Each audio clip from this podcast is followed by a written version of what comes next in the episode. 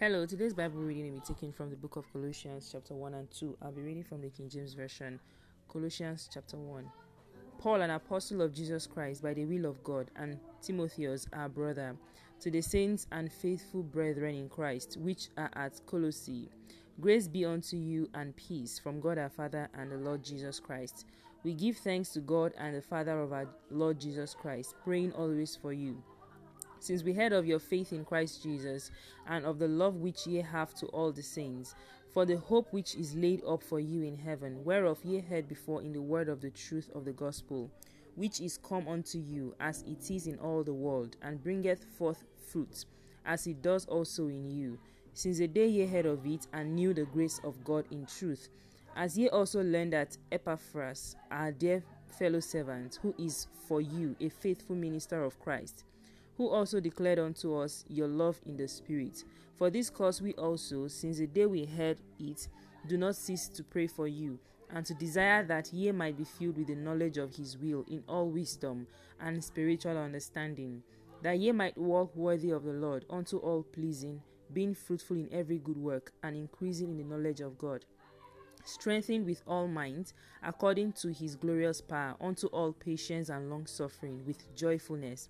giving thanks unto the Father, which has made us meet to be partakers of his in, of the inheritance of the saints in light, who has delivered us from the power of darkness, and has translated us into the kingdom of his dear Son, in whom we have redemption through his blood, even the forgiveness of sins, who is the image of the invisible God, the firstborn of every creature. For him, for by him were all things created, that are in heaven and that and that are in earth, visible and invisible, whether they be thrones or dominions or principalities or powers, all things were created by him and for him. And he is before all things, and by him all things consist. And he is the head of the body, uh, the church, who is the beginning, the firstborn from the dead, that in all things he might have the preeminence. For it pleased the Father that in him should all fullness dwell and having made peace through the blood of his cross, by him to reconcile all things unto himself, by him. I say, whether they be things in earth or things in heaven. And you that were sometimes that were sometime alienated and enemies in your mind by wicked works, yet now has he reconciled in the body of his flesh through death to present you holy and unblameable and unreprovable in his sight if ye continue in faith, grounded and settled, and be not moved away from the hope of the gospel, which ye have heard, and which was preached to every creature which is under heaven, whereof I, Paul, am made a servant, who now rejoice in my sufferings for you, and fill up that which is behind of the afflictions of Christ in my flesh for his body's sake, which is the church whereof I am made a minister according to the dispensation of God, which is given to me for you, to fulfill the word of God, even the, even the mystery which has been hid from ages and from generations, but is made manifest to his saints, to whom God would make known that which is to whom God will make known what is the riches of the glory of his mystery among the Gentiles, which is Christ in you, the hope of glory whom we preach, warning every man and teaching every man in all wisdom, that we may present every man perfect in Christ Jesus. Whereunto I also labor, striving according to his working, which worketh in me mightily. Chapter 2. For I would that ye knew what great conflict I have for you, and for them at Laodicea, and for as many as have not seen my face in the flesh, that their heart might be comforted, being knit together in love, and unto all riches of his full assurance of, of understanding, to the acknowledgement of the, of the mystery of God, and of the Father, and of Christ, in whom are hidden all treasures of wisdom and knowledge. And this I say, lest any man should beguile you with enticing words.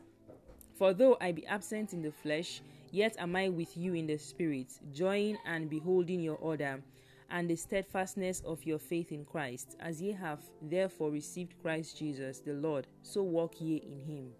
rooted and built up in him, and established in the faith, as ye have been taught, abounding therein with thanksgiving. Beware lest any man spoil you through philosophy and vain deceit, after the tradition of men, after the rudiments of the world,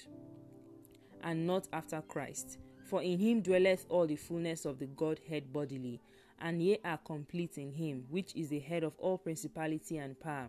In whom also ye are circumcised with the un- with the circumcision made without hands, in putting off the body of the sins of the flesh by the circumcision of Christ, buried with him in baptism, wherein also ye are risen with him through the faith of the operation of God, who has raised him from the dead. And you, being dead in your sins and the uncircumcision of your flesh, has he quickened together with him, having forgiven you all trespasses, blotting out the handwriting of ordinances that was against you, which was contrary to us, and took it out of the way, nailing it to his cross.